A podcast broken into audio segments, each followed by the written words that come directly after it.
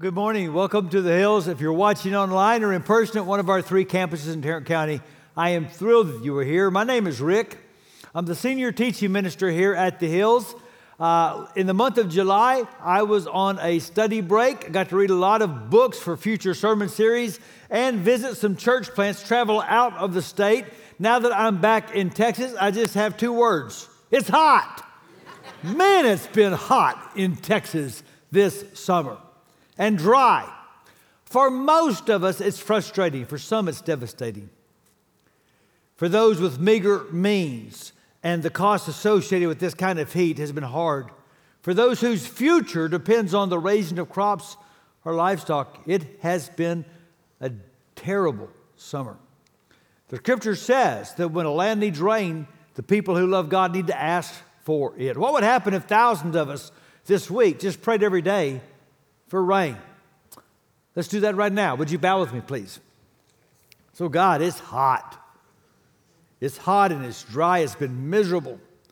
For a lot of us, it's just uncomfortable. But for some, God, this is unsustainable.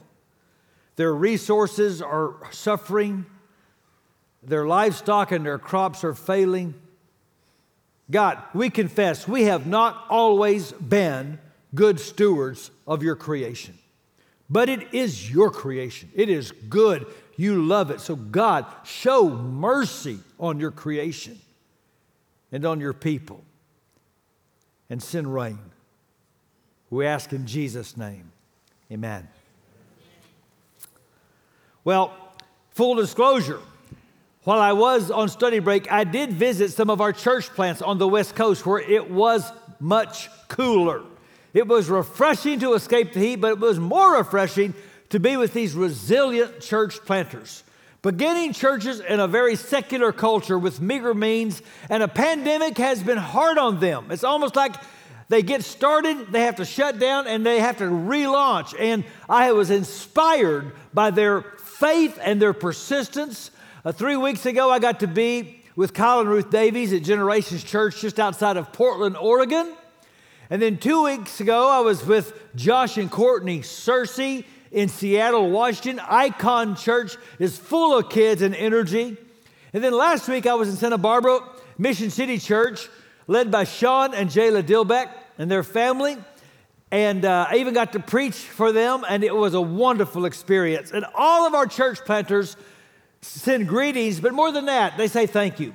In fact, they say the Hills sets the bar for how to help church planters. By the way, we don't just send money, but we send encouragement and we send people resources. You see, we have been doing this a long time as a church. In fact, our current church vision is to help start 15 new churches across America in the next five years. And it's hard and it's expensive. That's why every fall we ask for several million dollars in our harvest offering. Why?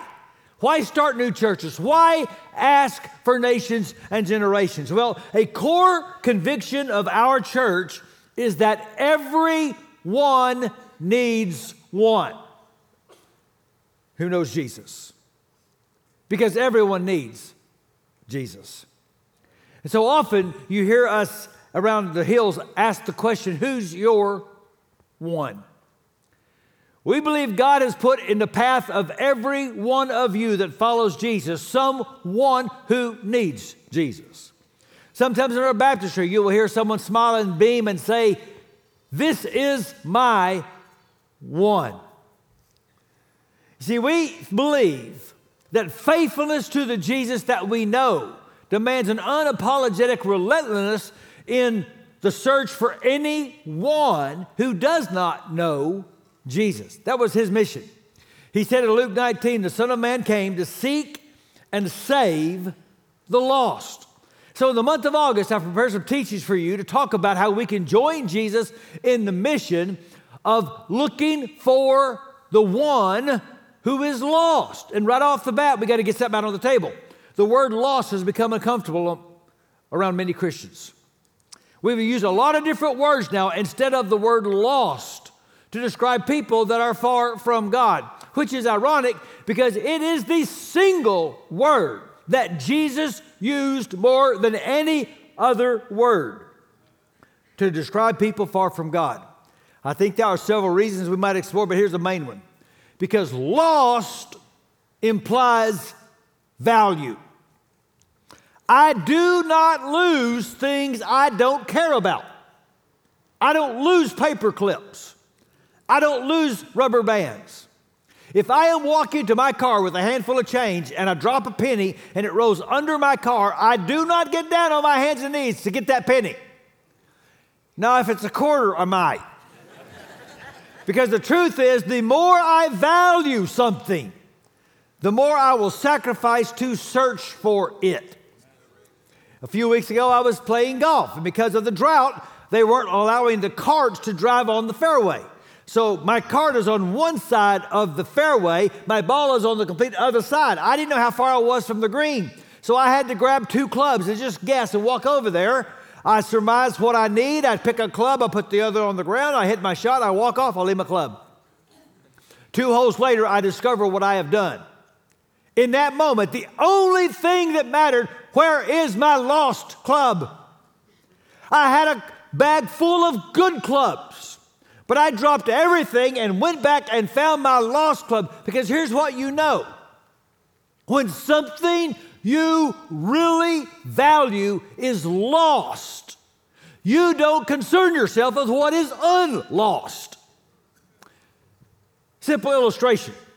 When Jamie and I were young parents, on more than one occasion, we lost one of our kids. Don't you dare judge me, you have two. You're at a mall, you're at a sporting event, you're out hiking in the woods, and you've lost a kid. In that moment, you got a new job description. Nothing else matters but finding that one lost child. Jesus said, I am on mission, sent by the Father to seek his lost children. It was mission critical to Jesus. And it was the reason many were critical of Jesus. Because if you're looking for something that is lost, you have to be in places where lost things are. So, we're going to use Luke 15 as a platform for this series where Jesus uses the word lost all the time. And it starts like this Some people are critical of Jesus for who he's hanging out with. If you're so good, why do you hang out with bad people? And Jesus tells stories. And every story is about something that's lost a lost sheep, a lost coin, a lost son. And all these stories have the same point. Nothing matters more than finding someone who is lost. That's a bold statement. I don't back up or back off it. Nothing matters more than finding someone who is lost. And what you see in this chapter as we study is there's more than one way to be lost. Jesus knows that. In fact, next week, he talks about a lost coin. Coins don't get lost on their own, somebody loses them, somebody drops them. Some people are lost, they're far from God because of the way they got treated by other people. We'll talk about that. And then we're going to talk about the rebel. The person that shakes their fist at God and says, I don't need you and I don't want you, and they run away. That's another way to be lost. And then on the last lesson, we're going to talk about the person that is far from the Father but never left the Father's house. You can be incredibly religious and be lost. But I think most people, most people are more like a sheep. They get lost without even realizing that's what's happening. Listen to the first story. If a man has a hundred sheep and one of them gets lost, what will he do? Won't he leave the 99 others in the wilderness and go to search for the one that he lost until he finds it? And when he's found it, he will joyfully carry it home on his shoulders. And when he arrives, he will call together his friends and neighbors, saying, Rejoice with me, because I have found my lost sheep. In the same way, there is more joy in heaven over one lost sinner who repents and returns to God than over 99 others who are righteous and haven't strayed away. You see, people are really good at getting lost. And one of the most common ways it happens is that people just, they just unintentionally wander away. You know somebody like that. You know somebody who has made a wreck of their life and they never meant to. They never meant to have an affair that blew up their marriage and their family. Never meant to. They never meant to have a drinking problem. If they could see where it was going to lead, they wouldn't have never started. They didn't intend to become a workaholic. They didn't mean to drift from God. It just kind of happened. And now they look up and they think, how did I get here? How did I get to a place I never meant to be? So, what do you do? When you find somebody in a place they never meant to be, when you know someone who's found themselves in a place they never thought they would wind up, here's what you do you go find them. You go find them and you go friend them because that's what Jesus did. And so each week we're going to look at a story in the Gospels where Jesus is going to show us how to look for the lost. And the first story is of a man who wound up in a place he never thought he would be. His name was Levi, Luke chapter 5. Later, as Jesus left the town, he saw a tax collector named Levi sitting at his tax collector's booth. Follow me and be my disciple, Jesus said to him. So Levi got up, left everything, and followed him.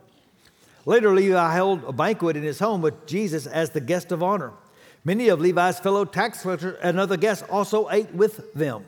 But the Pharisees and their teachers of religious law complained bitterly to Jesus' disciples Why do you eat and drink with such scum? Jesus answered them Healthy people don't need a doctor, sick people do. I have come to call not those who think they're righteous, but those who know they are sinners and need to repent. Now, Jesus went to a lot of parties. It seemed like every time Jesus went at a party, a pooper would show up. And the poopers at this party don't understand why you're hanging out with these kind of people. If you're a good guy, why do you hang out with bad people? See, they had lost sight of God's affection for lost people. It happens.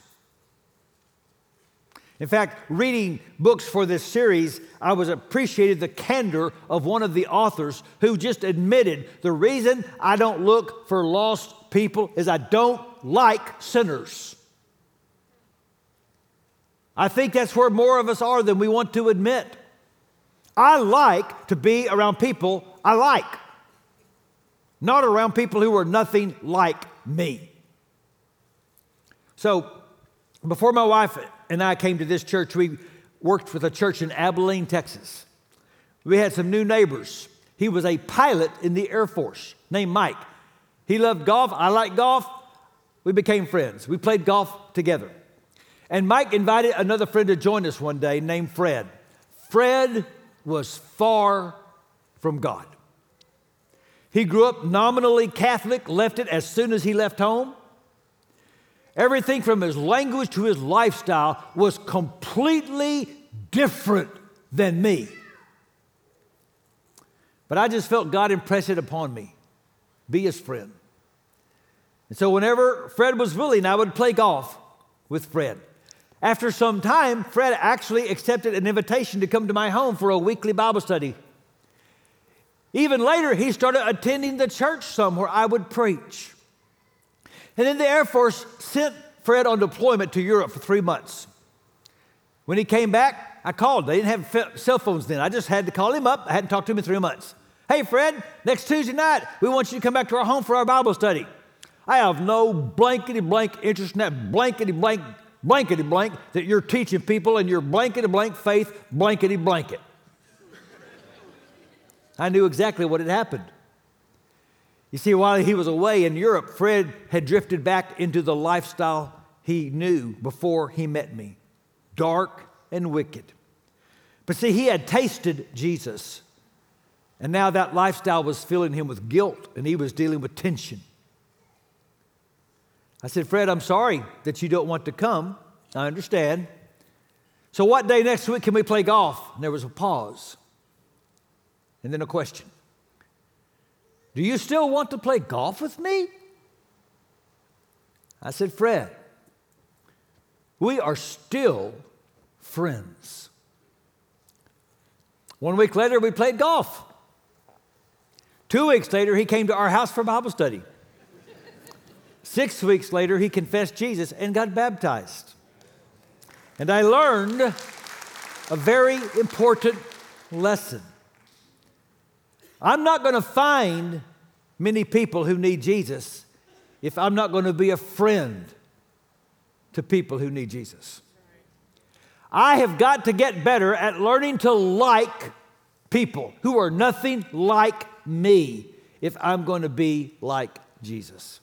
So, we're going to look at this story, and Jesus is going to teach us how to be friends with the one he wants us to find. And here's the first thing we learn that we see patients, not problems.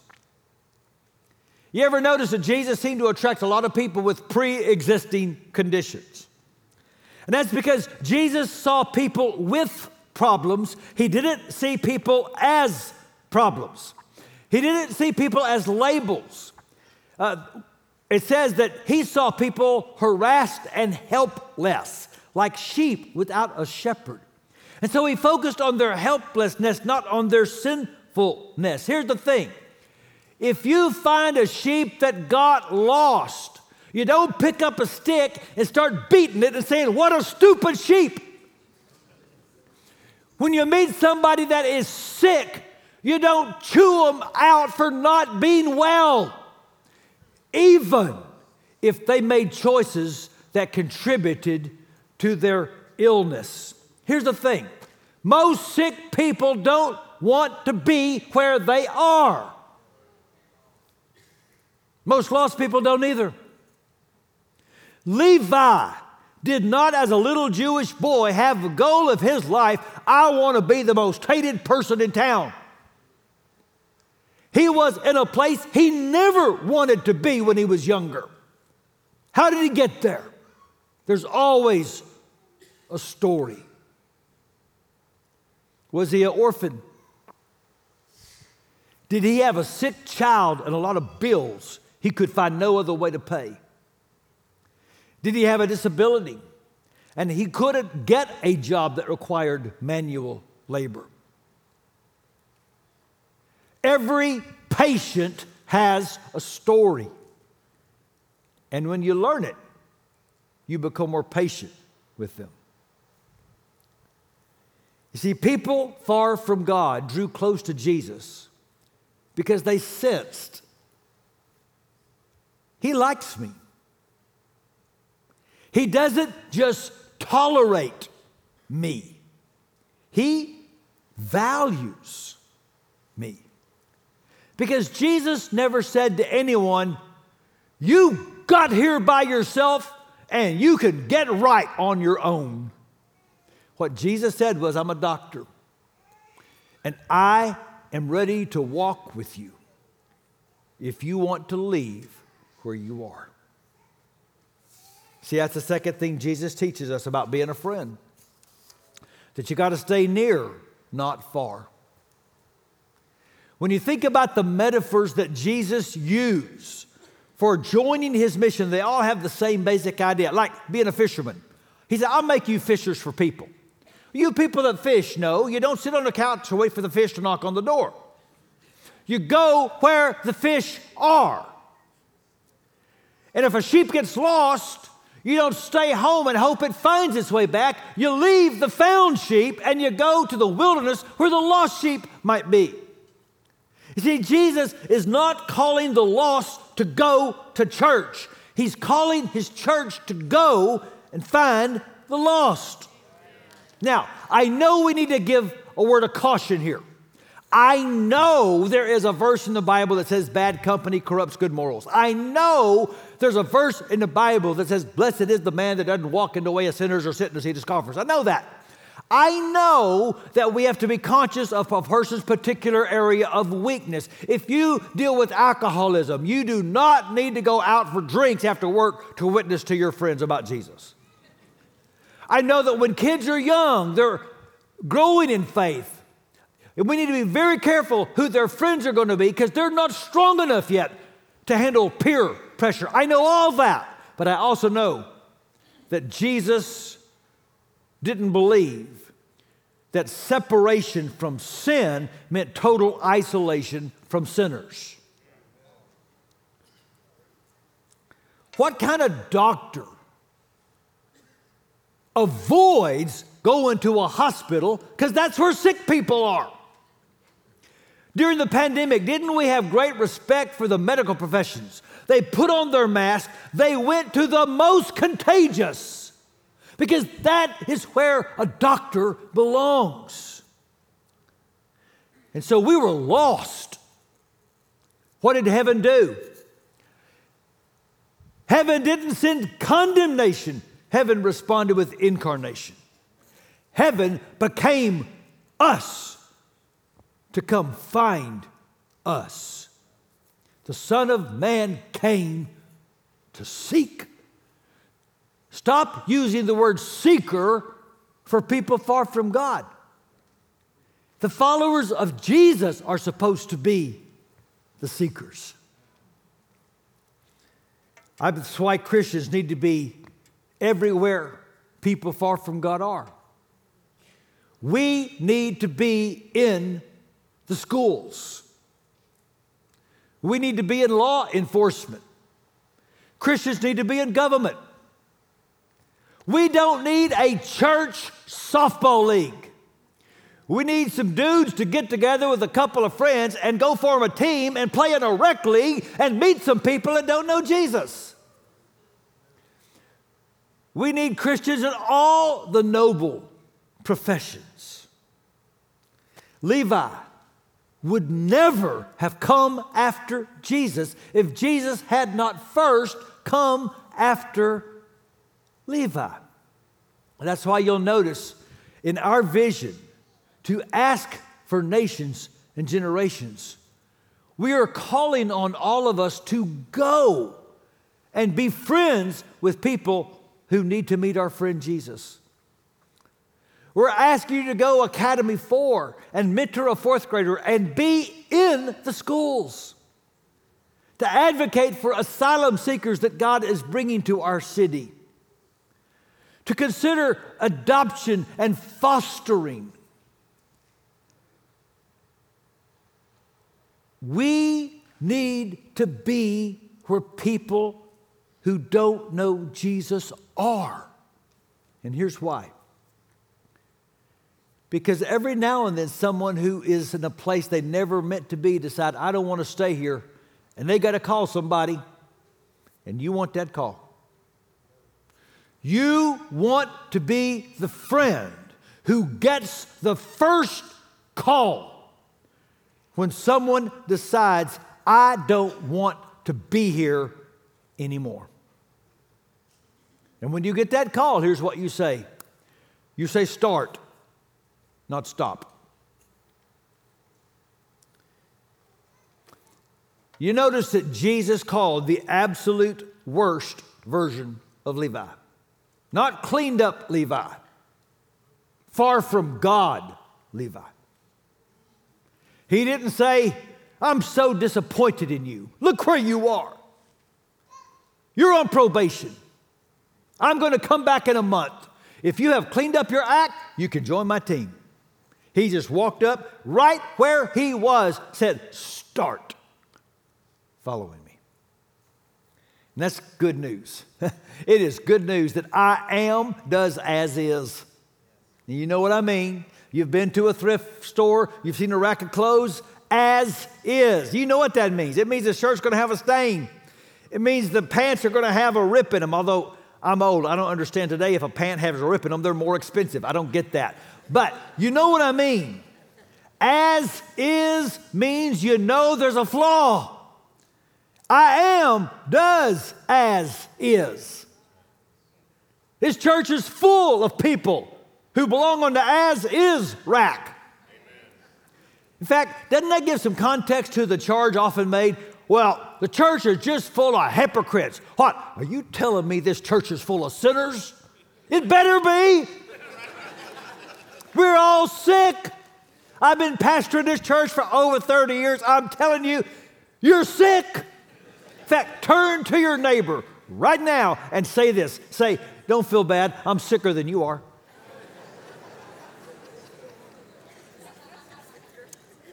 Now, I know the church has hypocrites in it because there's some people that are sick and they're so vain and proud they won't admit it. Some people are sick and their heart is so rebellious they don't care. But most people in church are sick, and Jesus is helping them get better. They've started following, and they're not where they used to be. I've told the story several years ago. There was a documentary by CBS on TV about life in prison. Prisoners are the most resourceful people in the world. They're not allowed to have cigarettes, they're given nicotine gum to break their habit. They take the residue from the gum, they mix it with tea leaves, roll it up in paper, and they have something to smoke. And in the documentary, the prisoner said, Now, our paper we get to write letters burns too fast, so we found the pages of the Bibles they give us smoke better. so this one guy named Robert said, I smoked Matthew, I smoked Mark, I smoked Luke. And then I got to John and found that Jesus loves me. And I stopped smoking. You see, people don't need lectures about their past, they need hope for the future. And our mission is not to fix people. Our mission is to find people and introduce them to Jesus and say, He's pretty cool. You should start following him. Because people don't change and then follow Jesus. People start following Jesus and they begin to change. Everyone without Jesus is helpless, but no one is hopeless. Any one can become Jesus' friend. I don't care who they are, I don't care where they currently are. Any one can become Jesus' friend. And our church is full of people who learned that lesson. One of them is named Manuel. Manuel met Jesus in solitary confinement at Tarrant County Jail. And he became friends. Listen to his story. Well, my name is Manuel Galindo. I guess I got into some trouble over some things that I said and I ended up in uh, TCC, which is Tarrant County Jail. I ended up in about in solitary confinement actually, and I met a man who was in a cell not too far from me. Was being ministered to by the Hills. You know, at, at that time I really needed it because uh, me and that man, he was reading those, the mail that he was getting, he was reading it to me, and he was, uh, you know, he was ministering to me actually. It really changed my life because I learned about forgiveness and to lose all this hatred and stuff that I knew I couldn't carry around with me. And I know, learned that I had to forgive people, you know, those that have wronged me, those who have, you know, did me wrong. And uh, in order for me to be better, I had to forgive. I was lost. And that's what brought me to this point and where I'm, I'm now a faithful follower of Jesus Christ. I now serve. I now greet here. Uh, I do three English services and one Spanish service. I really give a lot of thanks to the Hills Church for accepting me and showing me that they are, because for a long time I didn't believe that there were people who cared, to tell you the truth. But they have shown me love and kindness and showing me that there's a better way of life. Okay, this is something that reminds me of, uh, of the goodness of God. And it says, uh, What do you think if a man owns a hundred sheep and one of them wanders away? Will he not leave the 99 on the hill and go look for the one that wandered off? And if he finds it, he, truly I tell you, he is happier about the one sheep than about the 99 that did not wander off.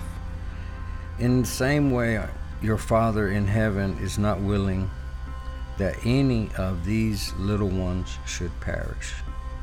That what that is just really touched my heart about that. And I feel like I'm that one that he saved. And I thank you, Lord, for that. Amen. Isn't that good news? And so Jesus met Manuel in a place he never intended to be. They became friends. He started following. And there's more to the story because this morning at 8:30 at the North Hills campus, Manuel took his next step. Watch this.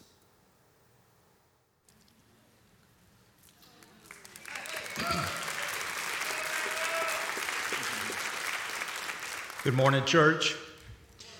This is uh, my friend and one, Manuel Galindo. You heard his testimony. Uh, God has been pursuing Manuel for a long time. Uh, he was lost. I first met Manuel about uh, six, seven years ago in uh, solitary confinement in Tarrant County Jail. Eight by 10 cell, uh, a man who was angry, he was confused, he was sad, uh, scared. All of these emotions uh, were going through his mind. He, he questioned God, didn't know why he was here, didn't understand all that was going on in his life, but God was pursuing him. God was pursuing him. And so we met with Manuel uh, over the course of several months.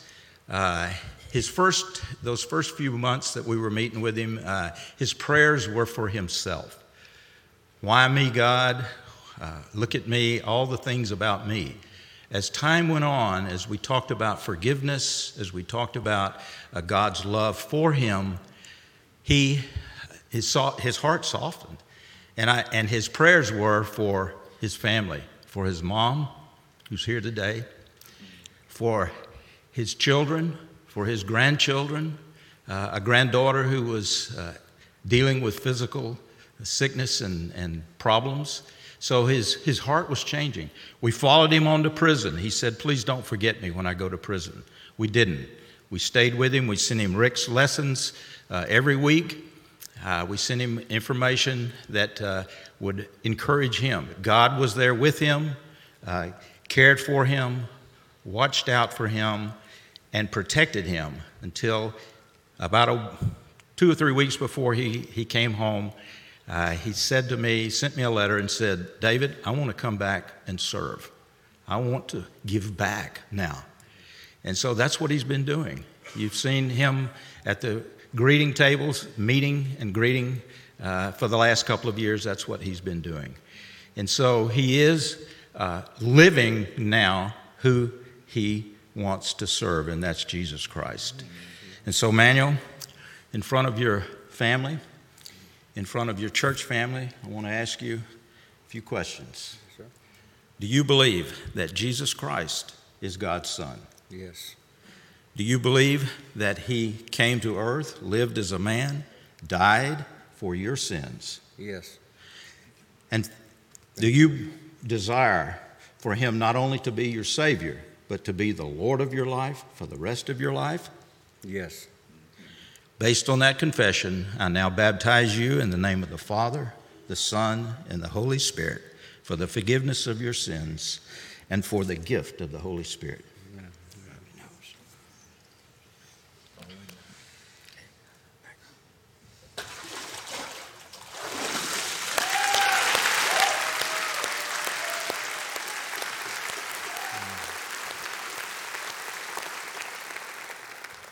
Now, let me tell you how God orchestrates things.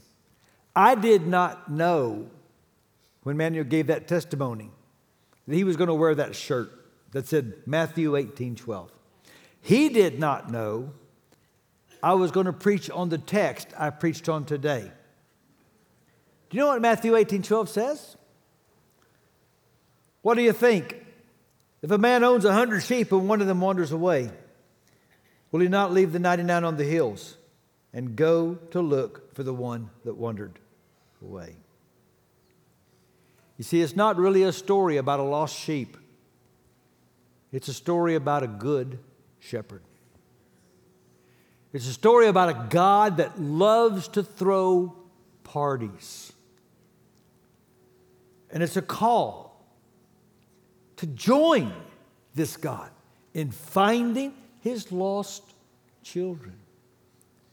And when you go and you look and you make friends, with people far from God, you are thanking God who left everything to come find you.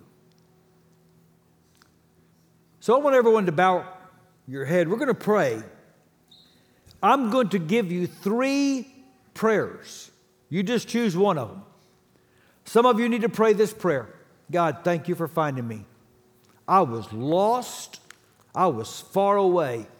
I was in a place I never meant to be. And you found me. And that's your prayer today. Thank you, God. Some of you need to pray this prayer God, I need wisdom and courage to be a better friend to someone in my path that doesn't know Jesus. That's your prayer. Some of you need to pray this prayer Oh God, I'm sick of being where I am.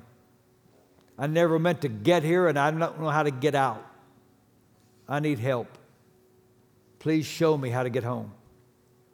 That's your prayer. Pick one of those three and pray right now.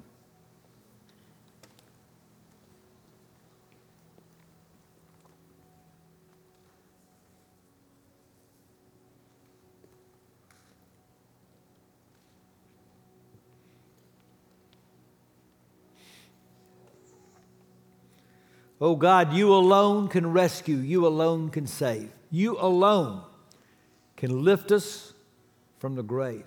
You came down to find us, and you led us out of death. To you alone belongs the highest praise, and we offer it to you now in Jesus' name. Amen.